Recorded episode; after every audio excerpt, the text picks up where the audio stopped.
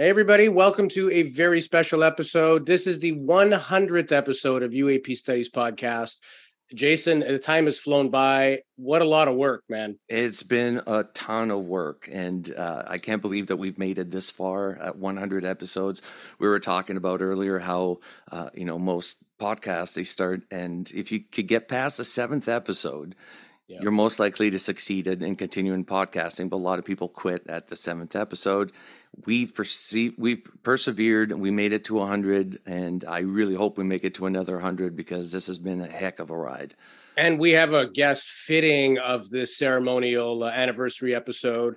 Uh, we're super excited to chat with him in just a moment here. We're also going to raise a glass to all of our viewers and listeners and uh, all the guests who have made uap studies podcast a success. So stay with us uh, for a very special episode of uap studies podcast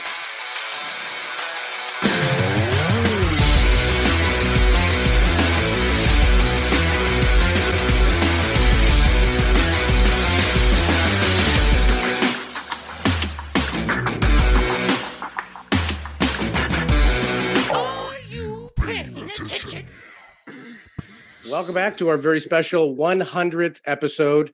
Uh, my name is Louis Borges. Joining me, as always, my good friend and illustrious co-host, Mr. Jason Guillemette. How are you? I'm doing great. I can't believe that we made it to 100 episodes. This it's is a lot of work, man. It's a what lot of work. The average podcast fails in seven episodes or less. That's right. Yeah. You know, nobody listens. You get discouraged. You figure, what am I doing all this for? You put your heart and soul into it, as most podcasters do.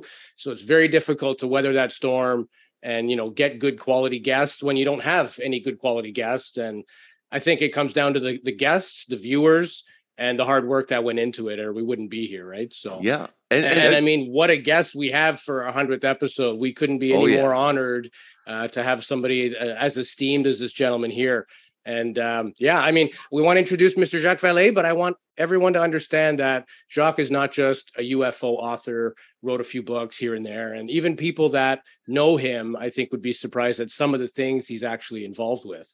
Uh, and I have them here. So obviously, we know he was an early internet pioneer, a scientist, an author, uh, an astronomer, an inventor, uh, an engineer. Uh, he developed one of the first computerized maps of Mars for NASA in a time where that's not an easy thing to do, you know. Um, worked on an early information center called ARPANET, which is basically the precursor to the modern day internet and messaging as we know it. Uh, worked alongside people like J. Allen Hynek. He was the chair of astronomy um, uh, at Northwestern University. Early AI research. Um, he's worked at the Stanford uh, University's Plasma Research uh, Institute. Uh, later on, became a venture capitalist and started helping companies with really crazy ideas actually bring that to fruition. And 14 of them went to IPO and became, you know, like publicly traded. Uh, some of these inventions are insane, like the CyberKnife, uh, which was used for cancer procedures, um, imaging electronics, nanotechnology for optic uh, networks, uh, regeneration technologies, um, and even uh, his lab, Handy Labs, with their transformative oncology uh, technology. So, not just a ufologist, a, man with a brain bigger than we can possibly mm. tap. And uh, we're super stoked to have uh, Mr. Jacques Vallée on the show. So, please welcome. Thank you very much. But you know, many of the things that you've mentioned um, are true, but they were. It's always a team. You know, I think that's the lesson that I've learned in Silicon Valley. You know, the, you have you have inventors, you have people in the background who, who get the capital and put the structures together and so on. And it, it takes it it takes an entire team. And you know, that cycles back to, you know, the study of UFOs or UAPs. You know, where are the teams? Yeah. We we need if we're serious in the next you know next uh, step next generation we need to we need to do it not with a couple of bright people with ideas but we need to build to really build serious teams do you think with because um, uh, with the Galileo project, this is sort of a shift in that mentality that we, you know, the scientists are starting to take it seriously and they're teaming up for it? Yes, yes, definitely. But I'm, you know, certainly very grateful to have lived long enough to see to see that and to see the stigma removed because I, I think of you know what what Dr. Hynek would have given, what uh, Dr. McDonald, you know, Jim McDonald would have given, uh, my old, you know, mentors, Aimé Michel in, in France and so on, would have given to see this day, where the, the subject is recognized as, you know, worthy of serious scientific research uh, you know, uh, all my life, uh, you know, I've been, you know, an outlaw, if not an outcast, mm. you know, working with my own resources doing this and and in association with uh, a number of people who taught me the technologies I needed to to master to to do what I wanted to do. But uh, you know, it's been uh, pretty lonely. Um, in many of these uh, cases, the, the mainstream of ufology just thought I was crazy. I mean, look at Passport to Magonia, you know, was was an example where people said, uh, you know, Vallée has gone off the deep end with this uh, this thing about the little people and the legends from the Middle Ages. Well, we now know that the subject didn't start you know, at Roswell in 1947, yeah. that there were cases before. As you know, Trinity was two years before, and people haven't realized that yet. And of course, we have other people have done research, uh, you know, on uh, observations that were made during the the early 20th century and the 19th century. We've, we've published a book called Wonders in the Sky, that goes back through history at the middle of the 19th century with 500 unexplained cases. Okay. Right. Uh, where you know the fight has been and we, we we need to take the totality of this now that the subject is open and we have to move forward with that right and it's good that you guys are looking at not only what's happening now, but what's happened in the past. What's, you know, because this phenomenon has been taking place for thousands of years. Like people have been seeing stuff in the sky and describing things landing down and communicating with people for thousands of years. So it's interesting now that we're, it's almost like we're rediscovering something that maybe we've lost in the past. You know, we've, we lost that connection or something. So it's like we're rediscovering it because our lifespans are so short. Well, and you know, it takes hard work to go through the, the old collections uh, because, of course, the social context has changed as civilization has evolved. So you, you have to take every, pretty much in every century, place it in, in the context of what words meant. You know, you, you look at the Bible and there are descriptions in the Bible that remind us uh, you know, some of the things people see now, but the, the, the words and the, the context are so different that we, we can't just equate. Them. So there is all that work needs to be done by historians and by scholars and so on, and that's what uh, we've we've tried to try to do. But then, even more recently, you know, look at the Nimitz. I mean, uh, is that really unique? Uh, were, were there cases like that before?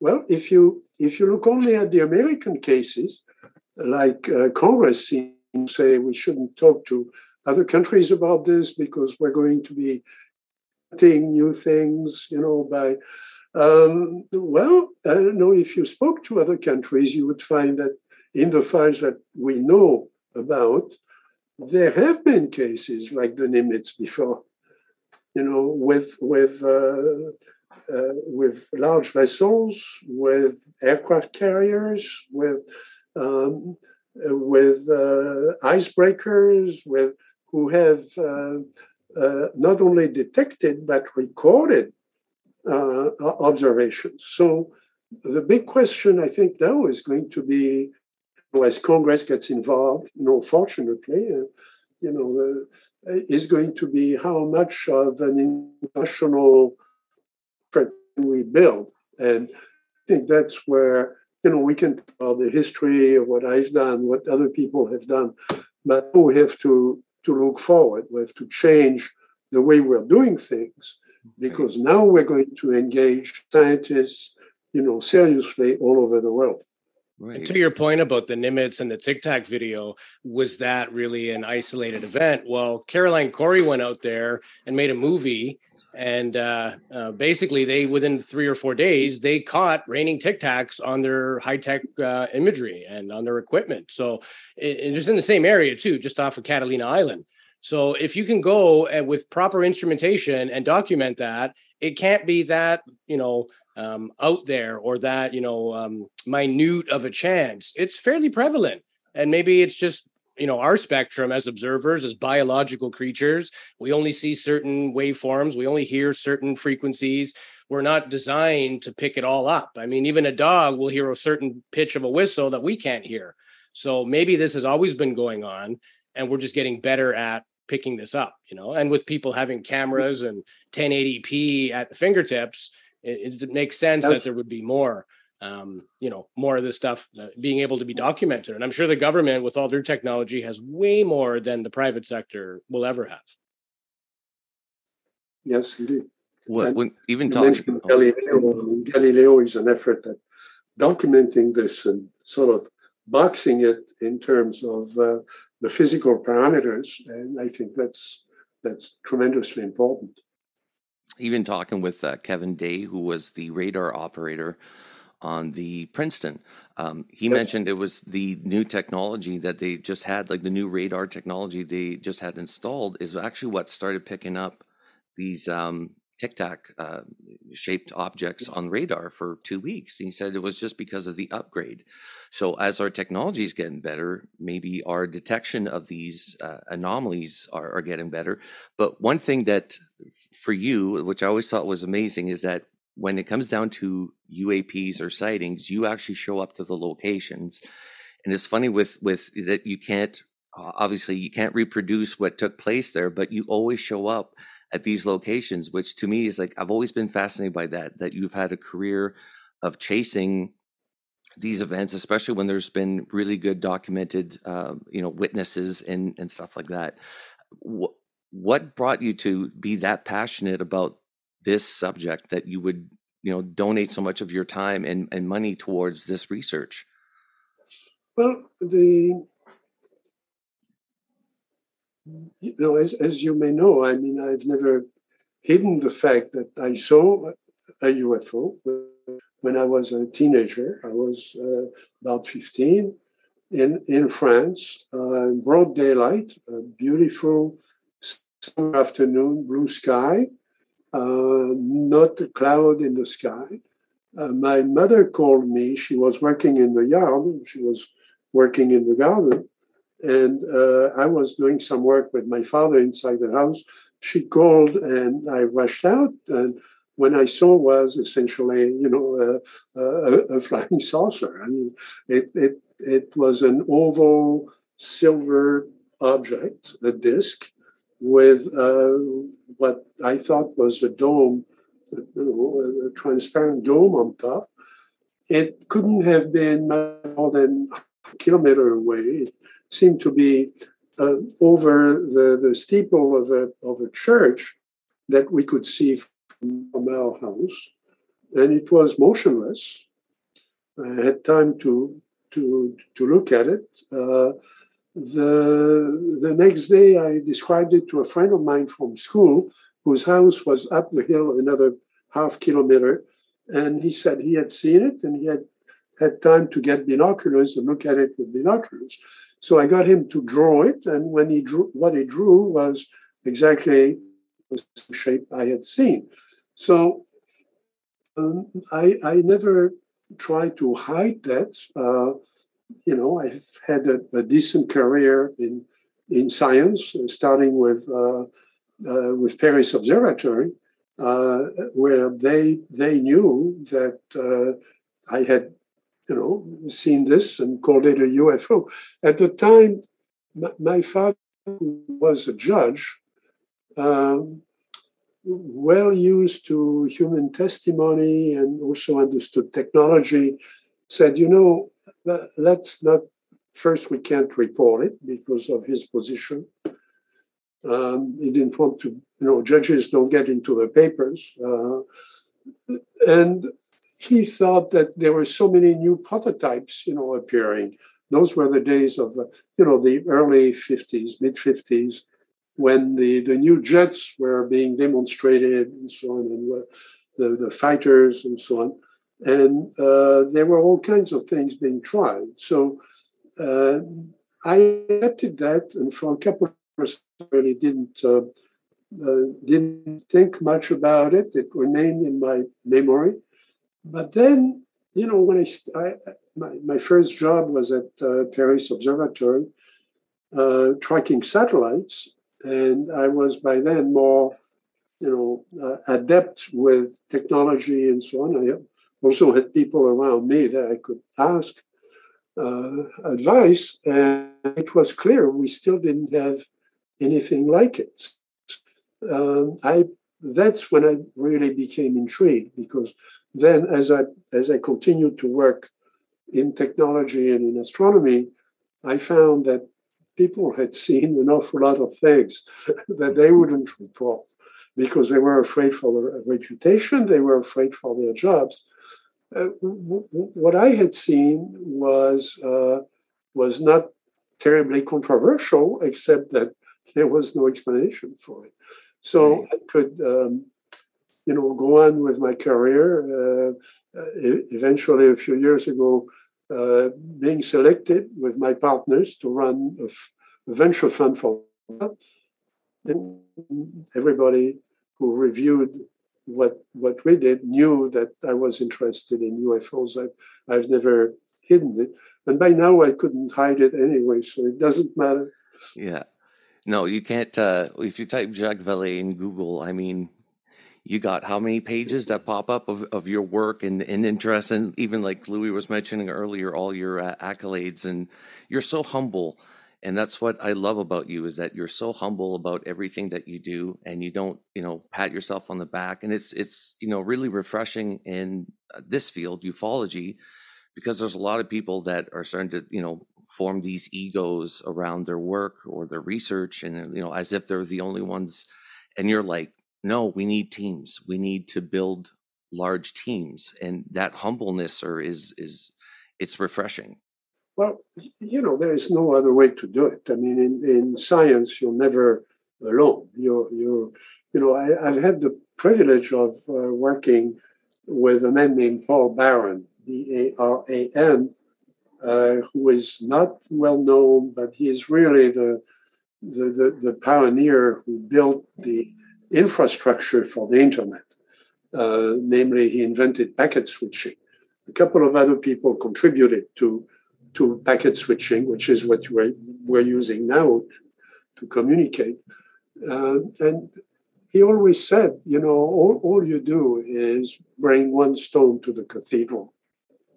Mm. That's that's all you do. And uh, yes, he made a big contribution, but there were dozens of bright engineers and bright programmers working uh, on, on, all the different aspects of building, even the primitive structure for the ARPANET that that became the internet. So, uh, yeah, there is no no way that you can make more than just a good contribution and and that's fine. And then you have to you have to do it with a team. There are very few very few things that have been done by just one man, like Einstein or you know or Galileo. Um, but uh, even in the, the case of Galileo, I mean, there were other people who were inventing telescopes around that time and, and looking for the telescopes. Uh, Galileo was unique because he was a great uh, marketing genius, uh, in addition to being a great scientific genius. Same with. I find uh, it really. Oh, sorry, sorry, Jay. I was just going to say I find it really interesting that now we're mm. getting better at inventing technology and things, machines. And you would think that if this was a nuts and bolts topic, machine would find machine. But the better machines we get, the more it seems to be that this is interdimensional or it's not something that is always necessarily physical. And we seem to be going more down the rabbit hole now. The smarter we get, we think we're getting closer to that actual finite answer. The answer is way less finite and it's infinite, you know, in its uh, possibilities, really. And nobody knows and good on you. I really respect your humility and the fact that you said, you know, like when you switch from the extraterrestrial hypothesis to more of like a multi-dimensional visitation hypothesis you got a lot of flack and all of the prominent ufologists wanted to string you up and said you were crazy and i'm sure people like galileo and inventors over the years have all gone through the same thing i'm sure people thought isaac newton was crazy and now you know even people like tesla as of fairly recently right so um, yeah i find that very interesting well um, you have to take everything into account. We cannot just narrow it down to one thing we know or one thing we think we know. This is a phenomenon that challenges challenges us in both in physics and in psychology, in neuroanatomy. You know, I work now with uh, Professor Nolan at, at Stanford, you know, uh, and uh, with other people who are st- starting to look at the neuroanatomy of the brain in terms of you know the current research on the brain and what it means in in the perception of extraordinary phenomena like like the, the UFO phenomena. So uh, we need to cover all of that. The problem is that the academic community isn't quite ready for that. You know, the the, the psychology building is at one end of the campus and the physics building is at the other end. Yeah. And they, really have no reason to get together except at the, the Christmas party, you know. So um, we, we don't have the academic equipment or the academic architecture to deal with a, a problem of that you know, of that variety and, and amplitude. Um, to some extent, the military is better prepared because they have very good sensors uh, that that are deployed in, in, connection with, you know, with with their platforms, uh, whether it's a ship or or uh, you know an F-18, uh, and that's in uh, in in the you know in the event of war. Um, those but those sensors were not designed to, uh, to, to catch UFOs or to document UFOs. They were designed to essentially to to detect the exhaust of an enemy plane uh, and locate it and find its distance and and aim you know ammunition at it. So the it's difficult to extrapolate also from what the even the military is getting. And uh, so the, the, the challenge now is to uh, is to bridge those different disciplines in, in a way that is um, sober, uh, that is uh, complete, that is uh, uh, you know very carefully documented, and and in my opinion, to do it all over the world. You know, the U.S. is 1.9 percent of the habitable surface of the Earth. Uh, you know, what's going on in the other 98%? You know, are we going to ignore that? So uh, I, I think that's the next problem that uh, Congress is going to have to address. You know, maybe the UN should be involved and should open up the opportunity for countries to come forward with what they know. Um, I know for a fact that there are a number of, of countries, because I've spoken to, you know, uh, people who had executive roles uh, in, in several of those countries, that they have data that has never been published. And the reason it hasn't been published is that they're waiting for the US to create a framework. Uh, they, you know, there is so much admiration and respect for US American technology, for Silicon Valley, for inventions, for you know the internet and everything else, that uh, people assume that you know if there is something unknown out there, the U.S. is going to deal with it first, and they'll tell us. Well, um, you know there has been so much secrecy over the years that other people have retreated and thought, well, you know, why why aren't we sharing the data? I mean, we're sharing climate data, we're sharing, you know, financial data, we're sharing all kinds of things. that's open between different countries to make the world work. Yeah.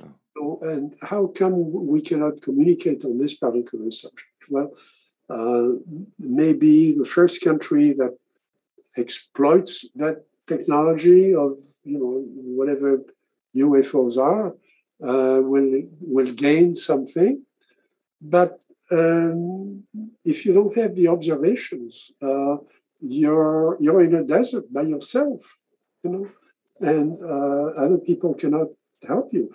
They, you know, I'm in uh, tomorrow. I'm leaving for France. There is a meeting next month organized by the French Space Agency, which is the third largest in the world after uh, behind uh, Roscosmos and, and NASA.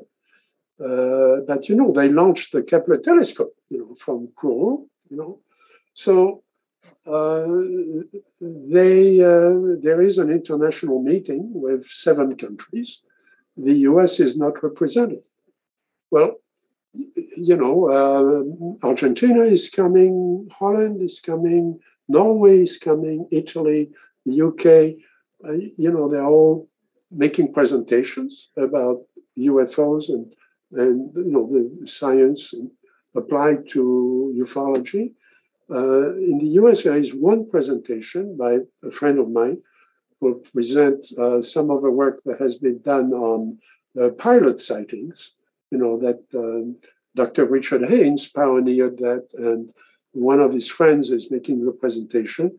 But the the, the, the, the, the pilot sighting catalog was developed in France initially and then augmented by cooperation between Dr. Haines and the people who are doing it in France. Okay, that's an example of a very good result, you know, from international cooperation. But we need more of it.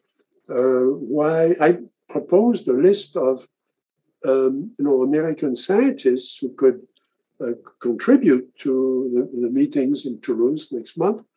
And the, the uh, you know, the reaction both from the US, there was no push, and the reaction was, well, you know, let them publish what they have, and we'll take it into account. But the cooperation isn't isn't really working, and that's my my main subject of frustration today. When I when I look at how much has been accomplished and where we go there is a valid argument that the, the subject is so complex and the US has, uh, you know, the leadership in technology, uh, and you can certainly argue argue that it's not necessarily true in every field of technology, but uh, you know, overall uh, electronic and physical and uh, chemical technology the US has a you know obvious leadership position. So maybe we don't need the other countries. But uh, I think that's contradicted as we're talking about the Nimitz by the fact that I know of data that should come out that would be important for the people who analyze what, what happened to the Nimitz in the United States, including the military, if they knew about what is in the other files.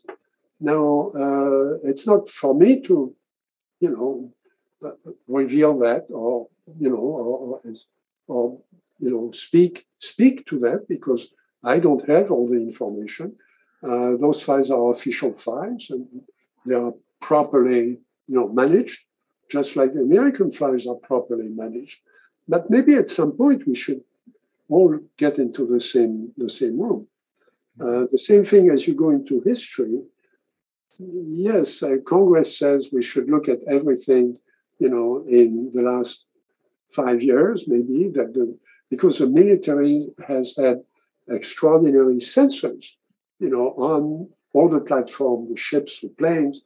Certainly, in the last five years, there has been a, a revolution with that.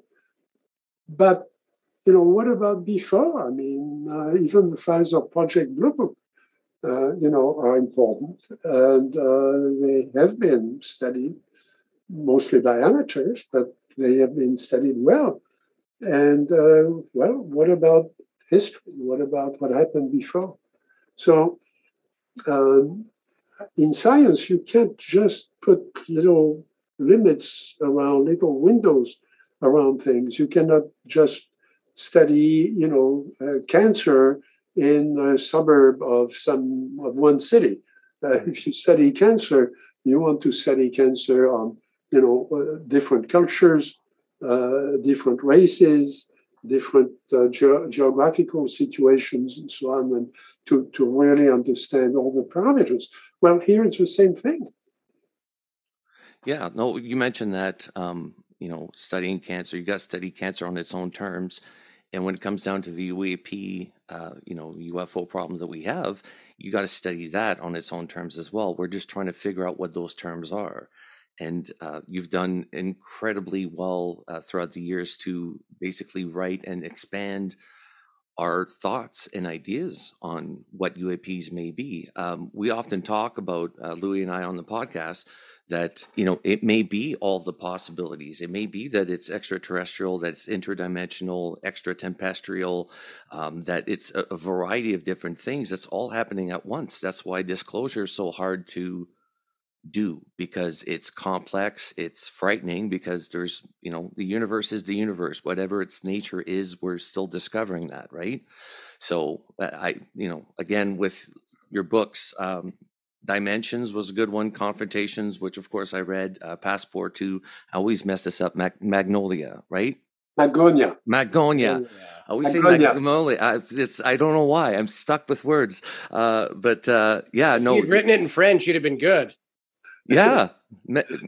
I, Magonia was in the Middle Ages the realm uh, above the clouds where there were there were things happening. You know, of course, the angels are above the cloud, and sorcerers uh, were building ships to sail above the clouds. You know, yeah. and, and uh, so the uh, there were stories about um, entities or humanoids from above the clouds that came down in cloud ships and were seen, and they came from Magonia. When it comes down for, because um, this podcast, we educate a lot of new people that are new to the subject on UAPs, because as we're discovering and we're learning from people like yourself, sir, uh, they're learning as well.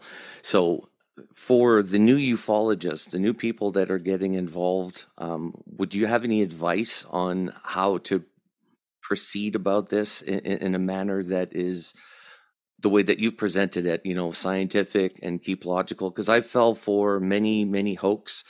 I'm not going to lie to you. I fell for many videos and stuff like that. And I always think, you know, would Jacques Vallée would have fallen for those? Uh, how do you proceed? And what, what's your advice on not, on just keeping your head above the water when it comes down to this subject? Um, I, I, I one advice I would give to the extent that I'm, you know, uh, allowed to give advice is uh, suspend judgment. You know, don't don't say, well, this guy was obviously crazy because maybe he wasn't crazy. Uh, and uh, you know, this is obviously a balloon. Well, maybe it wasn't a balloon. You know, so you have to really consider everything. Uh, the, the, the basis, as uh, Dr. Hynek taught me, is the witness. You know, you have to go there and you have to to meet the witness or the witnesses, uh, including the children, and listen to what they tell you, and and you have to gain their trust because you know there is this great misunderstanding among scientists even that um, when somebody reports something, they're going to give you the complete truth and so on, because you are, after all, you can sit there, you know, and as a judge, and you know, the, these ordinary people are going to tell you what they've seen, and you're going to ask them questions, and they are going to answer those questions truthfully. Well, that's not true. Uh, that's not true because you know uh, a farmer meeting an astronomer the farmer, you know, may be just as smart as, as the astronomer. I mean, if, if farmers were not just as smart as astronomers, we wouldn't have anything to eat, you know. So uh, the when when people it's a it's a meeting that has to be um, you, you you must gain the trust. I, I, think trust is the coin of the realm here. Um, I, you know, I remember a case in Northern California that had been studied by by a few people, and they published the story that uh, you know this family, essentially a, a, an older couple, had a uh, a piece of property in a beautiful area up close to the Oregon uh, border, near the Klamath River, and uh, that's a seven-hour drive from San Francisco. You know, it's not uh, California is is huge, as you know. So um, the, what they had seen was something that uh, landed on their land, on their uh, their their little little ranch, and uh, then when it took off, it took off um, straight up into the sky. Um, well, uh, I went there and I, I, I met the, this couple.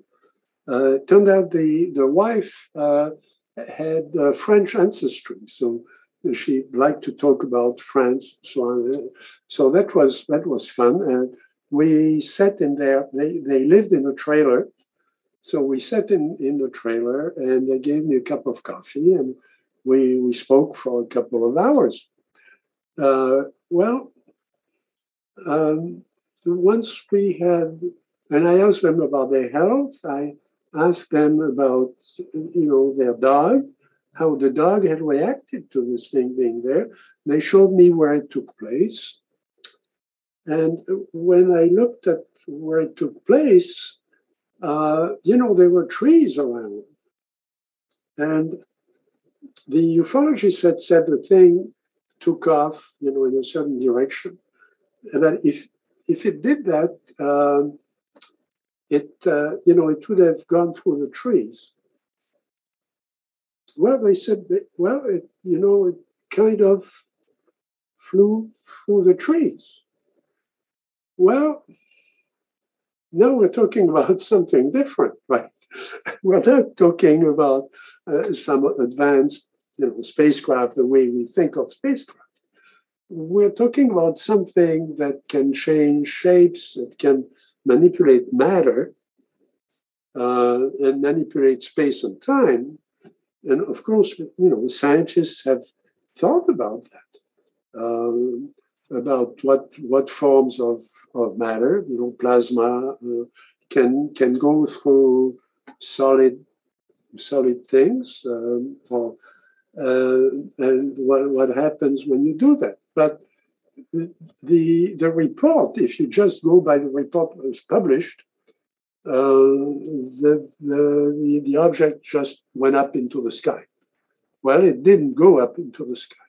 And the only reason they told me that was that they knew by then that I wasn't going to ridicule them, right. that I was going to take that seriously, that I was you know, that I really wanted to learn from them. I wasn't there to tell them what I had seen. I was there to add, you know, another data point to the, the overall database. And when you do that, uh, then interesting things happen. Like, you know, in in Trinity, which, as as you know, which I just uh, Paola Harris and I just republished uh, Trinity in a, in a new edition because we found new things. And um, people have said, well, Trinity, you know, two kids have seen this crash, and yeah, they were there for 10 days. So this is, you know, in a way, this is better than Roswell because they saw the thing arrive, the thing, you know, left traces in the ground on their property uh, we have the testimony of the pilot who saw it at the same time. So we have the pilot and we have the two, you know, you know, in the air, and we have the two kids on the ground, and we have a complete scene there of the uh, of the the arrival of that. And then the the army took ten days to recover it, and we know it must have weighed, you know, between two and five tons. So this is not just a hoax that somebody invented, but you know, people have said, how can you trust two kids? I mean, seven-year-old and a nine-year-old. Well, number one, you know, those kids were very bright. Yeah. Uh, this was the end of the war when the kids were in charge of the ranch because all the adults were out at war in the Pacific or in Europe, in Germany, and so on. Uh, this was one month after the first bomb, the first atom bomb, 20 miles from the first atom bomb. Is that a coincidence? I mean, all of that happening together in one place. Uh, this doesn't take anything out of Roswell. I've been attacked by saying, well, you, you know, you, you want to uh, attack Roswell. Well, this supports Roswell. Yeah. Because there are a lot of questions about Roswell. There was no witness at Roswell, you know. So and- here we have three people seeing the thing arrive, and two of them are on the ground, ready to uh, go to the object and see if they could help. This is at the time when there were no UFOs, the term hadn't been invented, there was no Air Force, there was no CIA. You know, the Air Force is going to be established by Truman two years later in 1947. The term flying saucer has not been invented. It will be invented by Kenneth Arnold in 1947. You know, there is no knowledge of any of that. The kids think that it's an accident of an aircraft. They are the first ones on the scene. They know they're supposed to help. And what they see is you know, something that's completely out of anything they can imagine. Uh, it's a large oval. They call it an avocado. Of course, everybody was speaking Spanish, right? Uh, and uh, they see three little creatures about the, same size as the kids, about three, three feet tall. They breathe our air. They are not like the alien on the cover of Communion they are not like, you know, the, the aliens of Hollywood. They are humanoid with some gestures or behavior that suggests an insect, you know. So the, the kids don't quite know what words to use, but mostly they call them little men. Right. And okay, so and you mentioned as well, sir, that they, they were squealing sort of like jackrabbits because they, they seem to be injured. Um, yes. That's what the kids have noticed. Yeah. Yes. Uh, and, uh, you know, th- those kids have grown up on, on the ranch, on the farm. Uh, they, they, they've seen animals being butchered. They've seen, the, they're familiar with, with all of that. So they, they uh, tell us their story. And the question is again, uh, here it's the information scientist coming in. Um, I look for patterns. It turns out there are two other cases, well known, that have been studied not by ufologists, but have been studied by states. You know, one in France and one in the US uh, the Socorro case mm-hmm. and the Valensole case of 1965 in, in France. Well, in both of those cases, there is no flying saucer. The object is egg shaped. The kids called it an avocado in, in Spanish, but it's essentially a flattened egg um, the size of two trucks, extremely strong, but you find uh, something like that in Socorro. Socorro wasn't a flying saucer, it was a flying egg that landed on a very sophisticated landing gear with four legs in a part of the desert where I've, I've gone several times. I had the pleasure of taking uh, uh, Dr. Hynek's son there uh, recently. You know, uh, the the site hasn't changed very much. It's it's sort of a, a, piece of, of land that's left alone. Uh, so it, uh, it, you know, just a little, a few cactus and a few small plants, uh, and uh, you can still see the place where the thing landed. Uh, and of course, Valensole in France, I'm very familiar with it. I've gone there a couple of times. Uh, I've spoken to the, the main witness and to other witnesses who have never gone forward with their testimony officially. No, sir, um, we're not too familiar with that case. Do you mind just brushing us up a little bit on, on what that was? Yes. Uh, in Valensole, um, the, the witness is a, a, a prominent uh, farmer in the area. He owns several properties around. Valensole is in a, a very beautiful area in the Midi of France, uh, uh, on the east side of the Rhone River.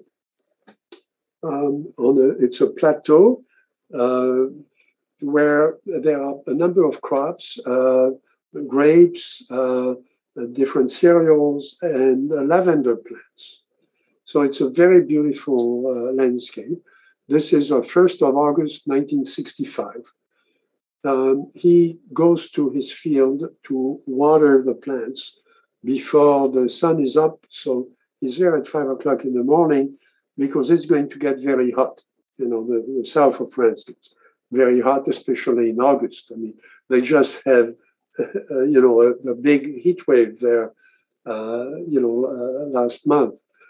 The, so he, he goes there to take care of, and he sees um, an egg-shaped object in the in the field and where it shouldn't be because it's going to damage some plants. Okay, so reflexes of a French farmer, you know, who are these guys who are landing on my property?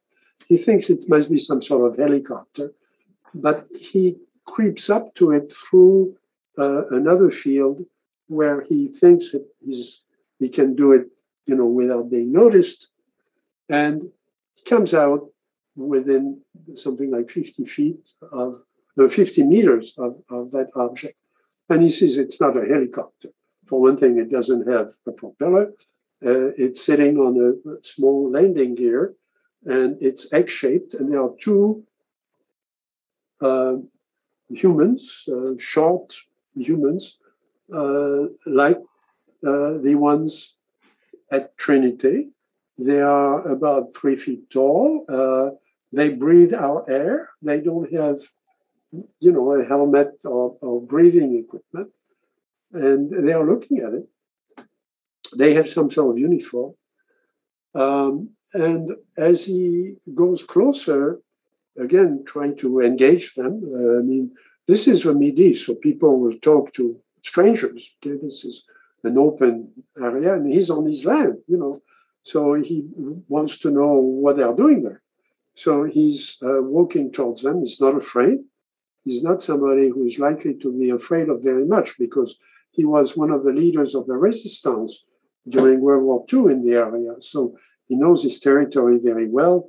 The gendarmes later, when they uh, interrogate him, are going to be very, very respectful of him because he's uh, his his wife is the mayor of the town.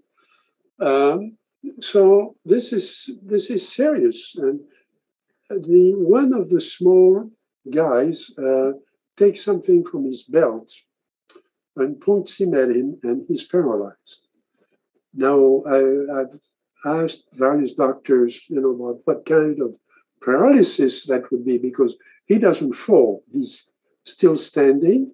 He can see he can think. He just cannot move his muscles. And uh, he's going to remain paralyzed for a while. They they look at him, they do a couple of things around, and then they go back into the object, and the object takes off. It takes off at an angle very fast and vanishes in midair. Okay, it doesn't go away to the to the horizon to a point in the sky, it just vanishes in midair. Um, He's left in his field, paralyzed, for about 20 minutes. And over 20 minutes, he's going to regain. He thought he was going to die right there. He, by then, he understands this is not a helicopter. That's not, you know, a new a, a new invention of the French Air Force or anything like that. But slowly, he regains control of his muscles and goes back to the town and reports it to the to the police. That triggers a whole series of investigations by, uh, of course, the police and the gendarmerie take the, the testimony. He doesn't tell them everything. Again, there is that feeling, which maybe is special to the south of France, that there are some things, and, and you find that in a number of witnesses, contrary to, again, to what many scientists think, that, you know, you're, before a scientist, you're going to tell him everything. Well, that's not true. And even when you're with your doctor, you may not tell everything to your doctor. Uh, it, the conditions have to be right, and there has to be a lot of trust to talk about intimate things. This was intimate to him because he now wants to understand by himself, you know, what what this is. He wants to see if it's going to happen again. In fact, it will happen again. And he's not going to report it the second time. I know that because I, I was there with someone who has a house there, who knows the town very well, is well respected in the community, and who knew about the other witnesses, and we could gain his trust. And there are some things that he asked us not to uh, publish, and we never published it. But the, the the investigation by the gendarmerie and the police is going to trigger other things. The French Air Force is going to come the French customs, the French intelligence uh, are going to come. So he's going to be interviewed by five different agencies of the state. Okay, so this is not just the ordinary UFO story. In Socorro, if you remember, uh, Lonnie Zamora, the officer uh, Zamora, is going to be interrogated by first his colleagues at the local police department, but that's going to trigger um, investigations by other people. They, there are three people from the FBI who are in town who help in securing the area. They don't really help in the investigation because they don't have any, uh, you know, any justification for. Uh, this is not a federal case. No, this is this is purely New Mexico police case. But the Air Force is, of course, it's reported to Project Blue Book. Project Blue Book, and I've detailed the story in, in Trinity. Uh, Project Blue Book is going to send two officers there. They don't do a very good job. They antagonize everybody, including the police. Uh, but then uh, White Sands is going to send somebody because they think it could be one of their devices that has gone off the reservation. And uh, it turns out very quickly that has nothing to do with any of the experiments going on inside uh, White Sands. So uh, we have an abundance of observation, including material, uh, including material residue picked up at the site. So it's a very, very rich, um, very rich story. And some of the things that I've discovered and, and published here have never been published before. Uh, you know, and I think they they bring another level of of clarity to the to the Socorro case that wasn't there before.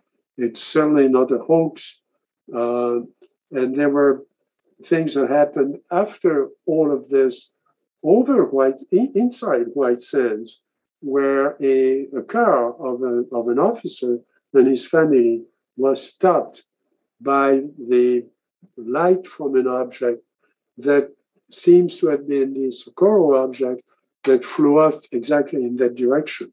So this happens a couple of hours later. The object is over the mountains, over the range uh, that overlooks the um, White Sands uh, uh, military area. So that that observation is, hasn't been published before. And so, again, uh, the creatures are the same. It's not a flying saucer. There is no flying saucer in the book. It's uh, always an egg shaped object with extraordinary propulsion properties that, uh, that has uh, you know, the ability to move without making a noise. Uh, and the creatures are the same. They are described in the same way. They breathe our air and they are essentially three feet tall. Right. And you mentioned that um, after the two boys stole the tesoro, uh, the treasure, I hope I'm pronouncing that correctly, uh, and he hid it under the uh, ranch hand's house underneath the floorboards, and he wakes up in the middle of the night and there's three little entities in his room asking him for the treasure and he's like what the heck are you talking about?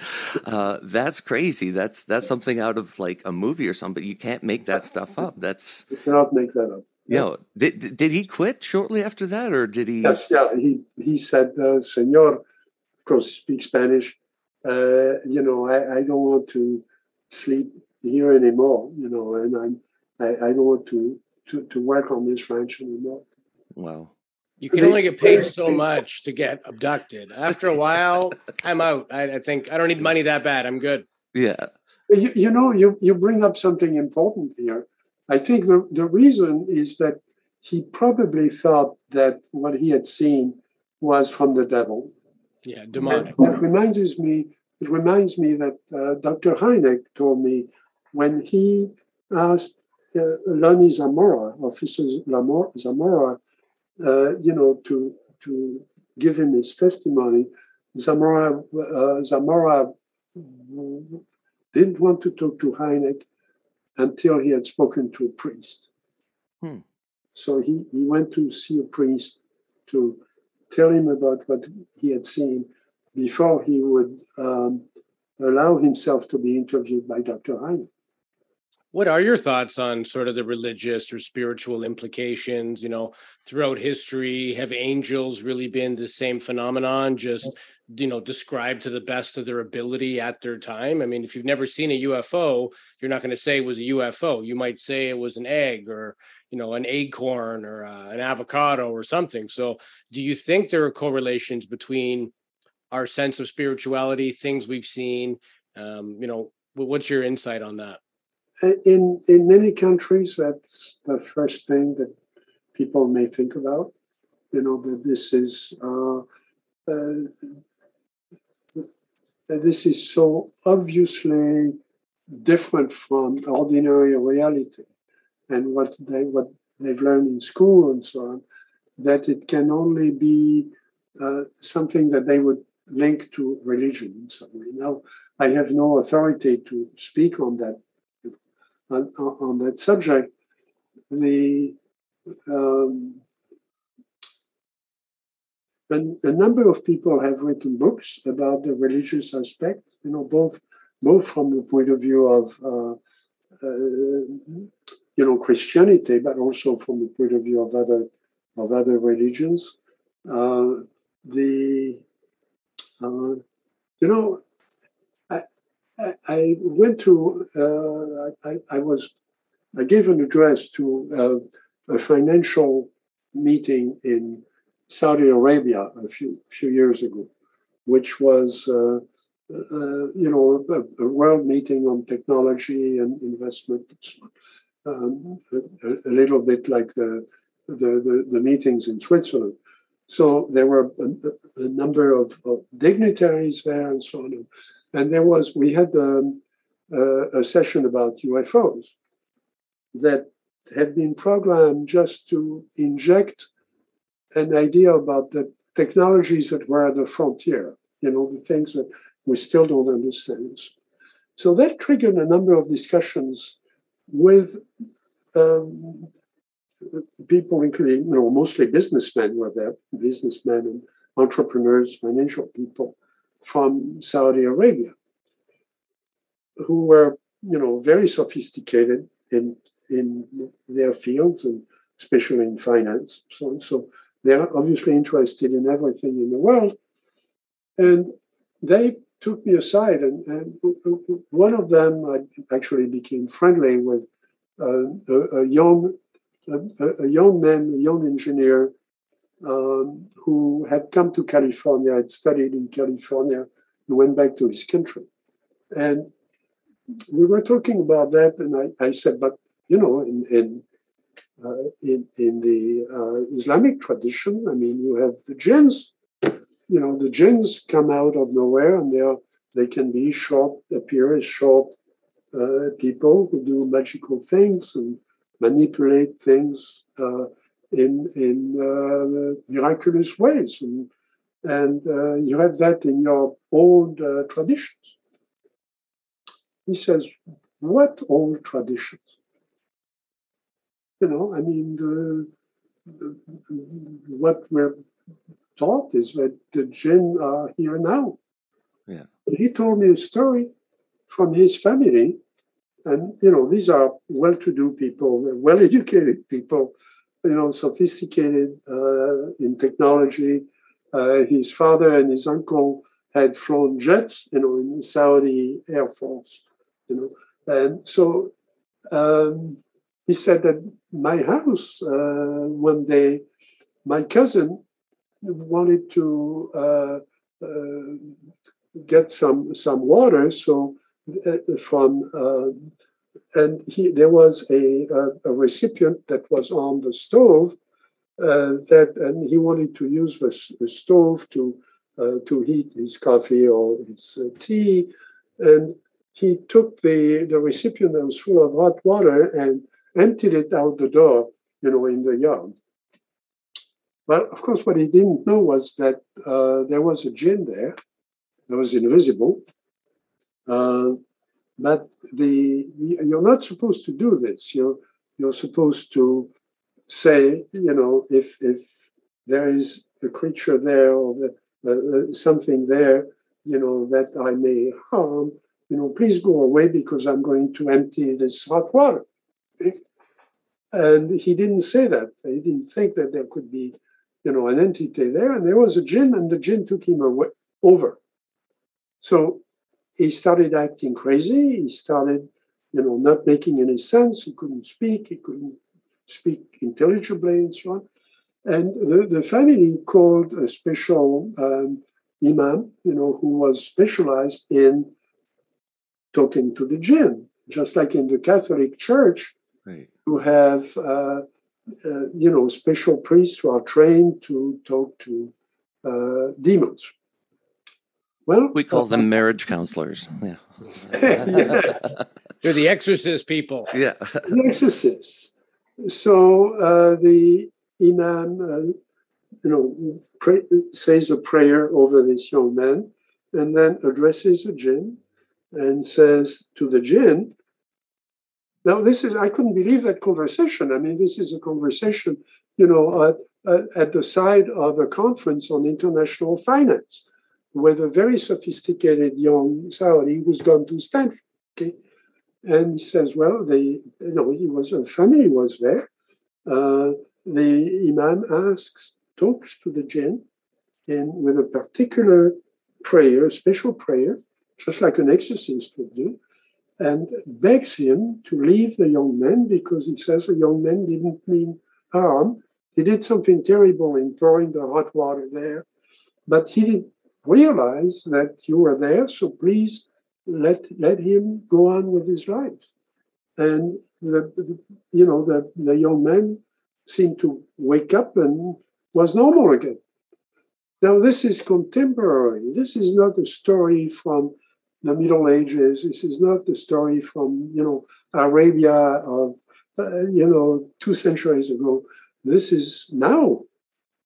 So um, yes, I mean you cannot blame people for relating uh, UFOs or UAPs to uh, you know to a religious um, uh, to you know to religious uh, uh, imagination or their religious tradition.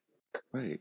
And we yeah, did explore say, that. Yeah, sorry, Louis. People say you should never discuss two things with your friends religion and politics.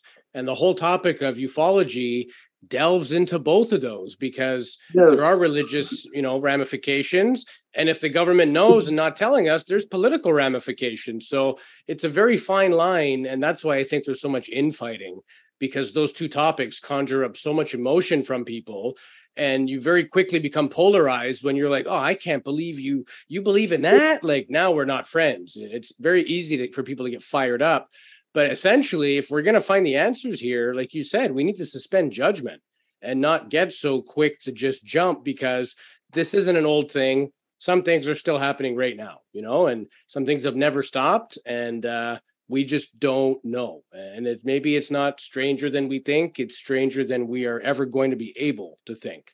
It may just be above our pay grade, and who knows? We may never know fully what's actually going on. And, and religious uh, scholarship is is appropriate here. You know, yeah. uh, one of the more uh, intense uh, studies is going on now at uh, Rice University uh, with Professor Kripal, Jeff uh, Kripal, has uh, they have assembled probably the largest collection of UFO archives. I've donated all the archives that I'm not using anymore, than I've used for my, my research to them. Uh, Whitley Strieber has donated his very extensive correspondence, you know, that he received after communion, that his wife, you know, helped organize and so on. Uh, it's there at, at Rice in uh, Houston, you know, a few a few miles from NASA, and uh, the uh, there, there is research going on, and that uh, that pool of, of research is going to be documented, indexed, and and actively used in, in, in research. Uh, Dr. Haines also, after I donated my collections and Whitley Strieber did the same, uh, Dr. Haines also collected his collection. Of course, he was at NASA and has did the best analyses of pilot sightings, uh, you know, in, in the last 40 years.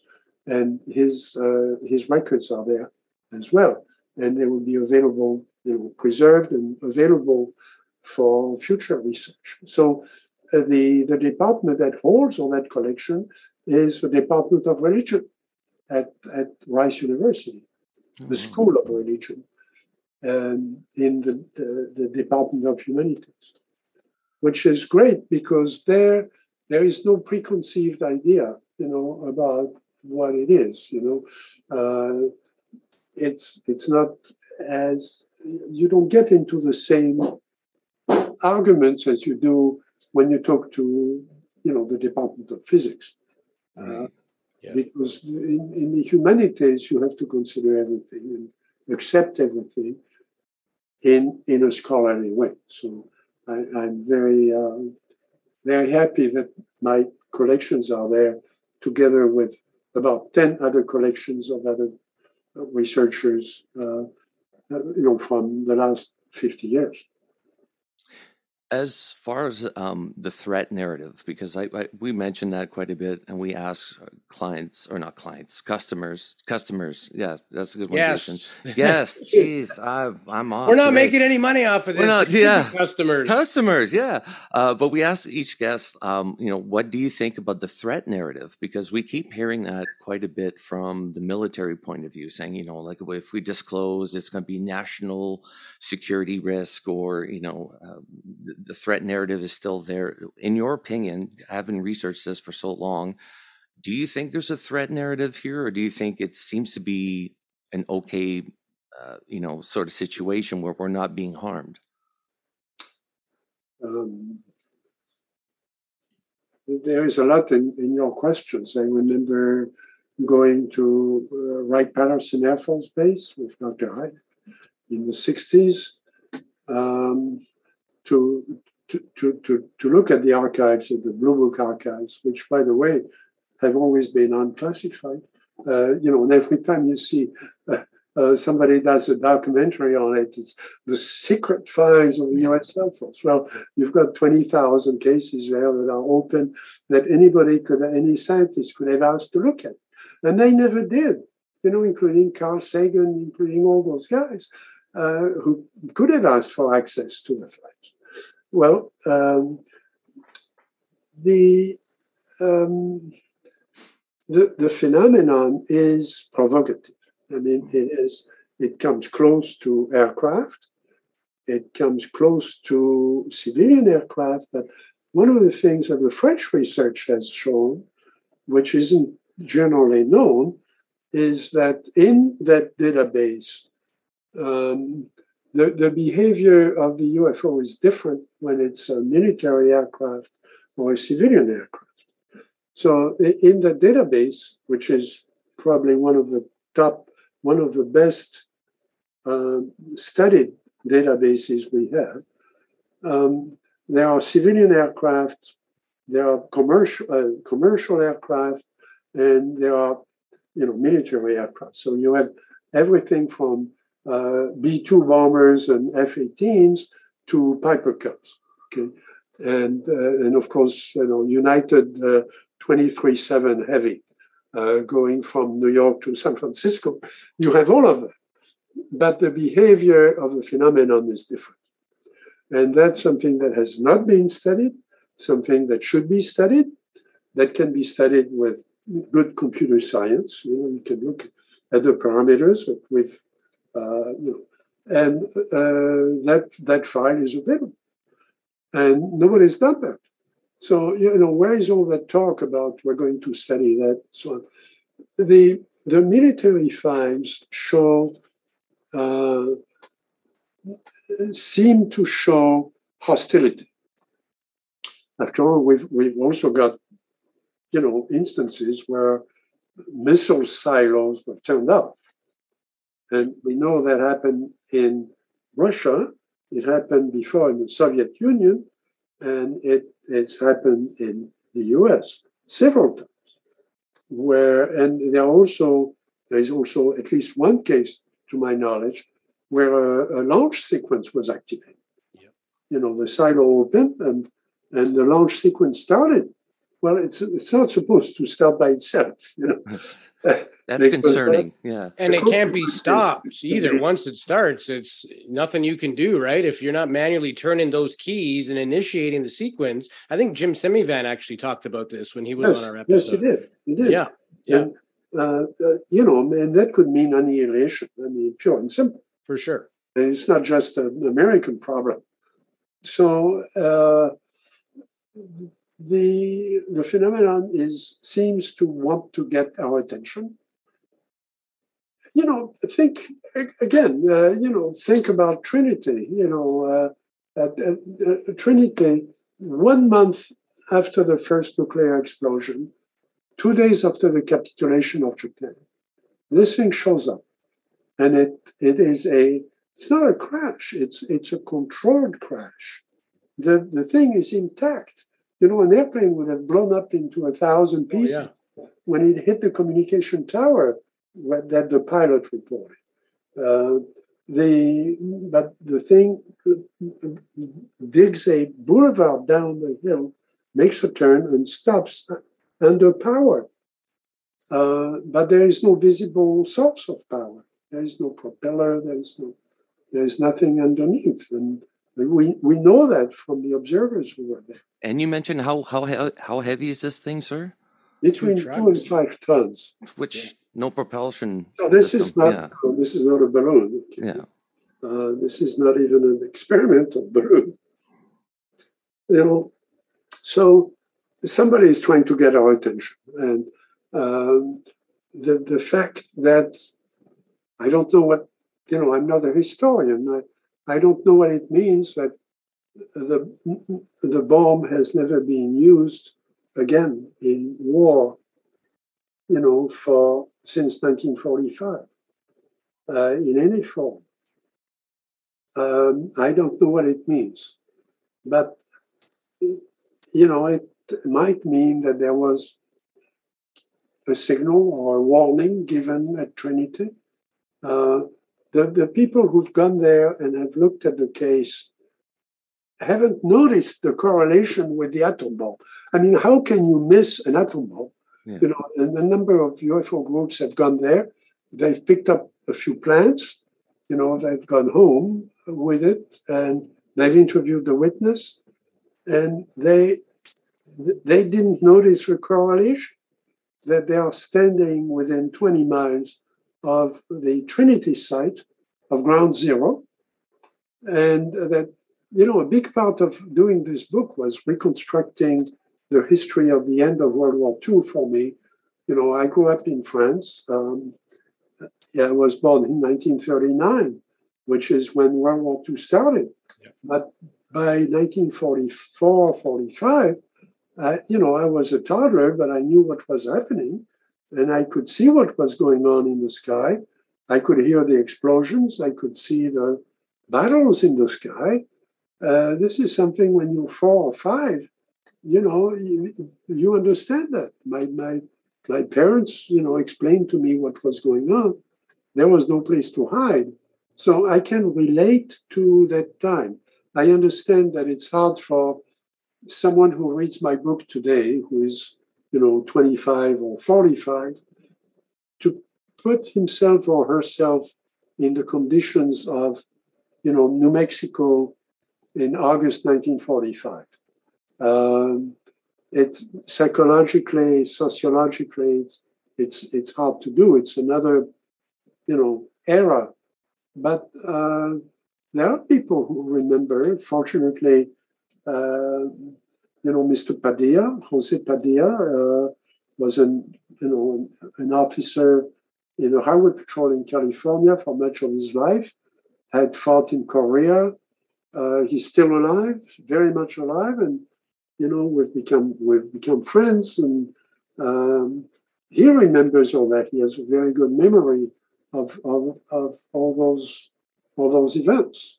So yes, to come back to your question, the, the, behavior of a phenomenon with respect to the, the military is different. Now, the, the military has sensors that are designed. Now, in the case of the Nimitz, there is a memo that I've, I've, I've seen, uh, you know, a five or six page memo from Raytheon to the Navy saying, uh, you know, the tracking of that object that you saw, that your pilots described, that tracking was done with one of our cameras. Well, it's an infrared camera, it's not a visual camera. Everybody talks about it as if it was, you know, a, a, an ordinary camera. Well, it's a very, very advanced infrared camera, but they said, you know, you we delivered it to you under contract to track enemy aircraft. You never said that you were going to track UFOs with it. Okay, I mean they didn't say that, but the, the, the memo says these are the characteristics. These were the parameters you gave us. You need to track the exhaust of enemy jets. Essentially, that's what we gave you uh, don't extrapolate from what we've given you uh, about what that device is going to do in different conditions. You know, you're not, you can't do that. You have to take other things into account. Now, if you have radar, I mean, we don't give you the distance. Okay, people say, well, it must have been so much. Well, how do they know?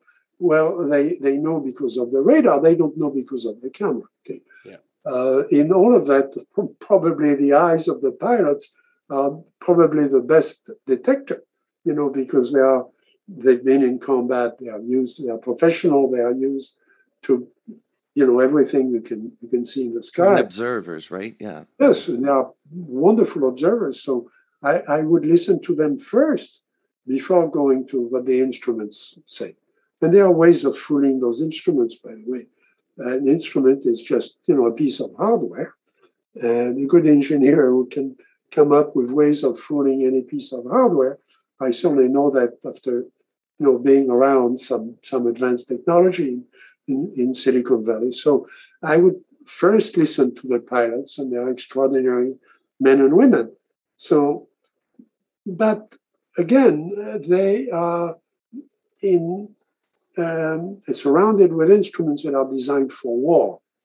They are not designed for physics.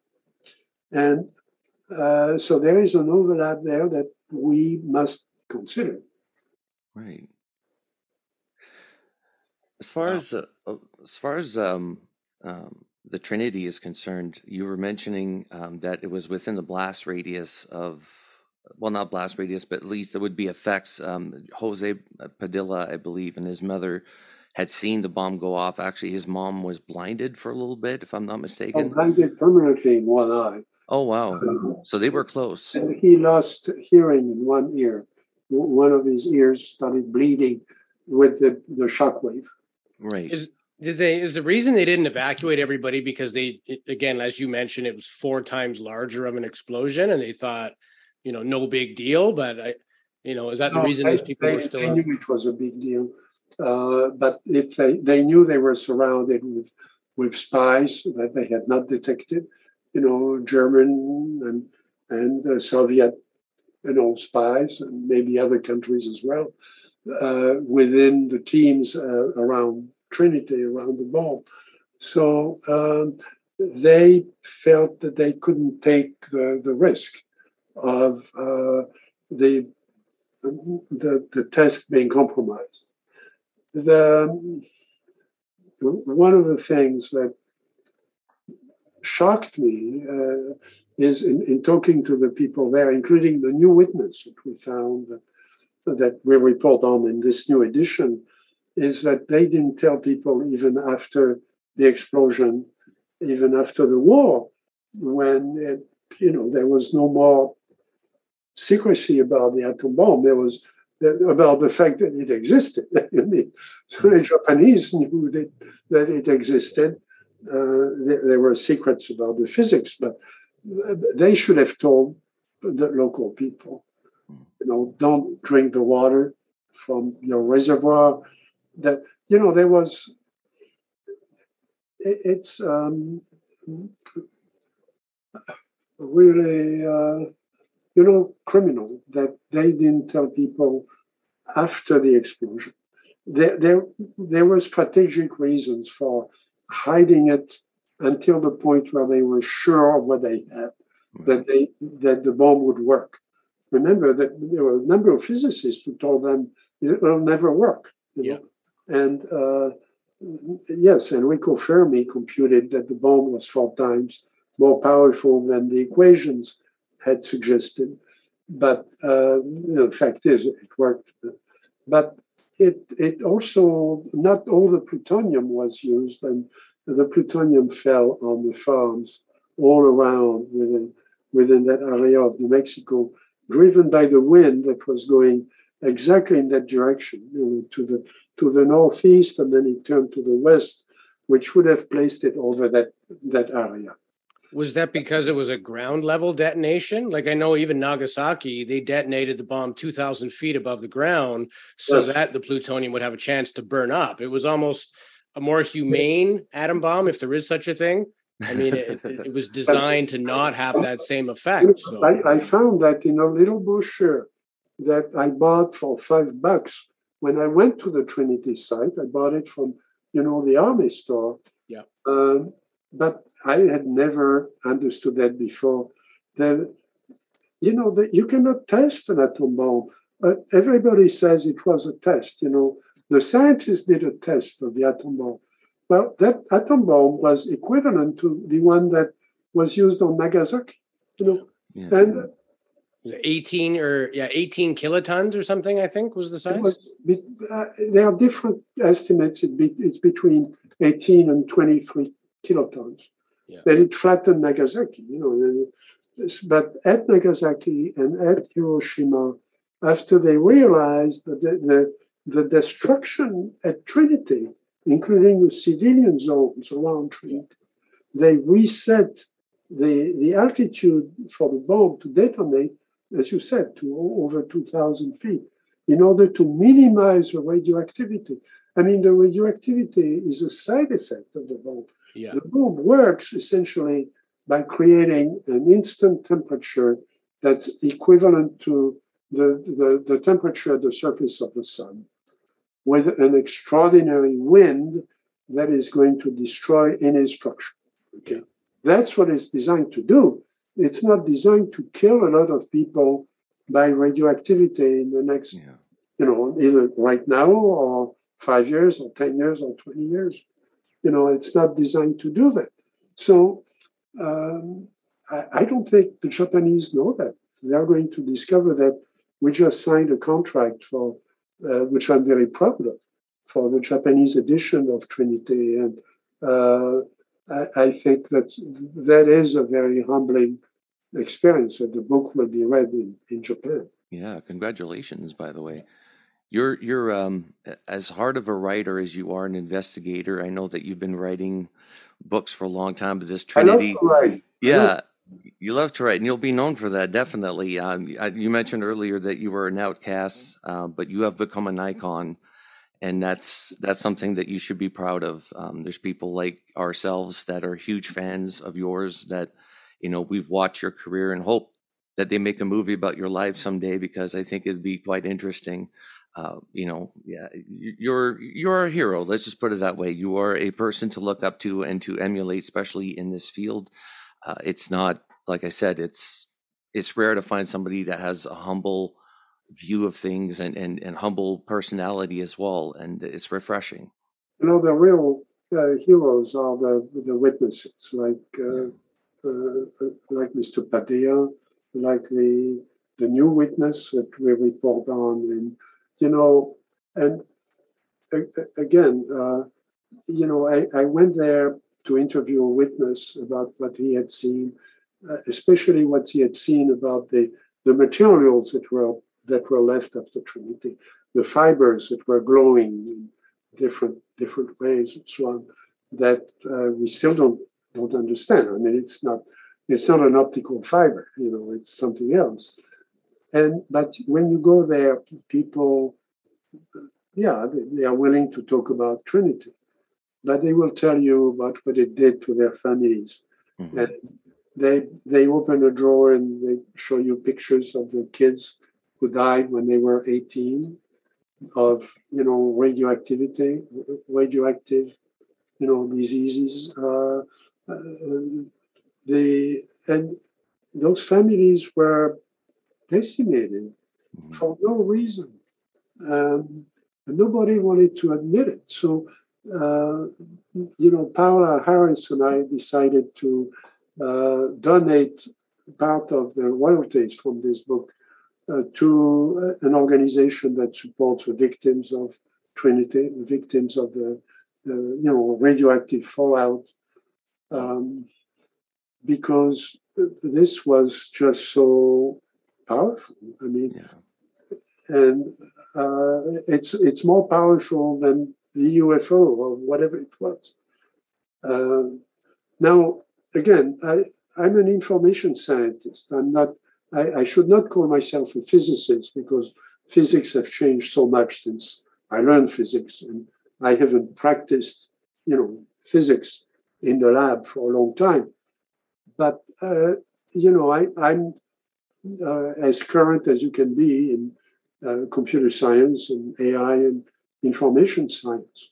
So what I look for are correlations among different things. You know, um, and the, the, here the what's important is to remember is the correlation between Trinity, Socorro, and Valensole, because Socorro and Valensole are so um, so hard. I mean, they are so so well established. You know, the, the, again, the witnesses have been interviewed at the site immediately after the observation. When the traces were there, the traces could be preserved. They, there were materials recovered. They were, and in all, all two cases, as in Trinity, the object was oval, was uh, egg-shaped or avocado-shaped, and the creatures were humanoid who could breathe the air, and they were three feet tall. Now that you know, there's a, a, a total of uh, uh, what uh, uh seven of them. Okay, between the three at Trinity and and the the the two at Socorro and the two at Valensole. So you know, we have we have a strong correlation there, and that's how we're going to make progress with this. No one case yes. is going to convince the Academy of Sciences. You know, there is no no way. They'll say, well, there must be something you're not telling us, or there must be something that uh, there must be some other element that hasn't been captured by the instruments, or there must be something else. Even the Nimitz. I mean, in the Nimitz, uh, you know, I've seen the studies of the Nimitz. I believe the pilots. Uh, I know what the instruments did, but half of the data is missing. Yeah. You know, at the Nimitz, after it was all done, there was a plane that landed on the deck. Two guys came out, went to talk to the captain, got all the data from all the radars, got back into their plane and left. What what is that about? Where is that data? I mean, can, can we talk about the case without that data? You know, I mean, in physics, when you went to school, the first thing the teacher told you is, you know, read the damn, you know, uh, story. Okay, read the whole thing. Don't don't start writing equations without reading what we're asking you to do. Okay, uh, and that's something you apply in science. You want all the data you can get. Well, half of the data is gone. Okay, so it's gone because, in part, I mean, this, there were classified areas of technology there. So I'm, I'm sure it's, uh, but there there are other cases where um, similar things happened, uh, and two officers show up. They show a credential to the the man who was in charge at the time of the op- of the operation. They confiscate all the data and they walk away with it. Well, uh, data above top secret, uh, you don't do it like that. You know, it would be a little bit too easy. You know, you and I could dress up in some uniform and go there and demand the, the, the, the data. There are papers to be signed by two people and uh, to be co-signed by the people who own the data and are transmitting it, and there are credentials being shown. Okay, in those cases, uh, I don't know about the limits, but in the early cases that I do know about, no credentials. I mean, credentials were shown, but no paper trace was left. Okay, uh, this is incredible. This is impossible. You know, so that means that there is a structure somewhere that owns this problem. And when something happens that relate to this problem, the, the, the data goes somewhere where, you know, uh, certainly people at my level cannot cannot know what it is. So, um, you know, I, I, I salute the fact that Congress is going to look into all aspects of that. I hope they take into account uh, cases before 1947 because it didn't start at Roswell. Yeah. And you know, you brought up a good point, which we've mentioned before on the podcast, that you know you have this organizations that have always showed up and taken you know evidence and stuff like that doesn't give credentials. They've always done that since the you know as far as we know from 1947 on. Uh, and now we have congress putting together these uh, you know panels and, and these groups. Are they going to be battling these other organizations that have been doing this for so long? Like are they going to be competing against these guys to get the information? Like are they going to show up first and collected before Congress appointed um, committee comes up and, and, and investigates themselves. So I think that's something to watch out for in the future as well. But what's very hopeful is the the fact that something that Dr. Hynek had always recommended, you know, let the witnesses free to to talk about what they've seen. Of course, you have to put guidelines around that because they may have seen a classified experiment. Right. Uh, that um, you know is properly classified. And you know, so you have to respect those boundaries. But when when we know that it was not a you know a classified experiment, uh, that or a confidential experiment that belongs to a company. I mean, you know, companies have uh, industrial secrets. Somebody could have seen something, and uh, it legally and properly has to be protected. And Congress, I, I think, will opine that that protection is, is, is valid. But what about the cases where, you know, what about the case like Lonnie Zamora, where obviously what he saw wasn't one of ours? And, you know, the the, the Air Force came out and said, well, you know, uh, yeah, it's not it's not something we can do. Yeah, the pilots weren't even ours, right? They were little guys. Yeah. Uh, Louis, do you have any final questions for our guest today? No, but I do want to do something cool here. Uh, I want to do a little toast because it is our 100th episode. Um, again, we don't, it's a lot of hard work to get there. and I think it's because of our viewers and listeners that have been dedicated, Absolutely. followed us, and the caliber of the guests and gentlemen like Monsieur Jacques Vallée. They speak for themselves. And uh, we pride ourselves very highly on that. Uh, it's easy to just do a show, easier it's very difficult to consistently get people that are busy and writing books and attending conferences in Saudi Arabia. So for them to give us a little bit of their time, it, it touches us to our hearts. So uh, you got something to drink, Jay? I do. I do. All right, we got a little champagne grade uh, um, ginger ale here. So perfect. boy, Jacques. California sparkling water. You know? Love it. Nice. So th- this is to another 100 episodes, to all our fans, all our guests, and to Monsieur Vallée. Cheers. I Cheers. hope to come for episode 200. Absolutely. Love that. Jacques, you're welcome on this podcast anytime you want. You call us up at two o'clock in the morning. You want to do a podcast, we'll do it. Absolutely. It's and been a Jacques, pleasure for sure. And thanks again. And Jacques, where can people get your book, uh, Trinity? Um, on uh, Amazon. Amazon? Yeah. Perfect. On Amazon, if you put the title, my name, uh, and uh, again, it's co-authored with Paola Paola Harris, who had started that uh, that study and brought me in uh, after three or four years of, of the, the initial study, brought me in to look at the more technical aspects and look at the correlations as well. Nice. We had Paola on a few episodes back, so it's nice to have you both both on the program. It's awesome. Jacques Vallée, thank you so much for your time and thank you for coming on UAP Studies today. Thank you.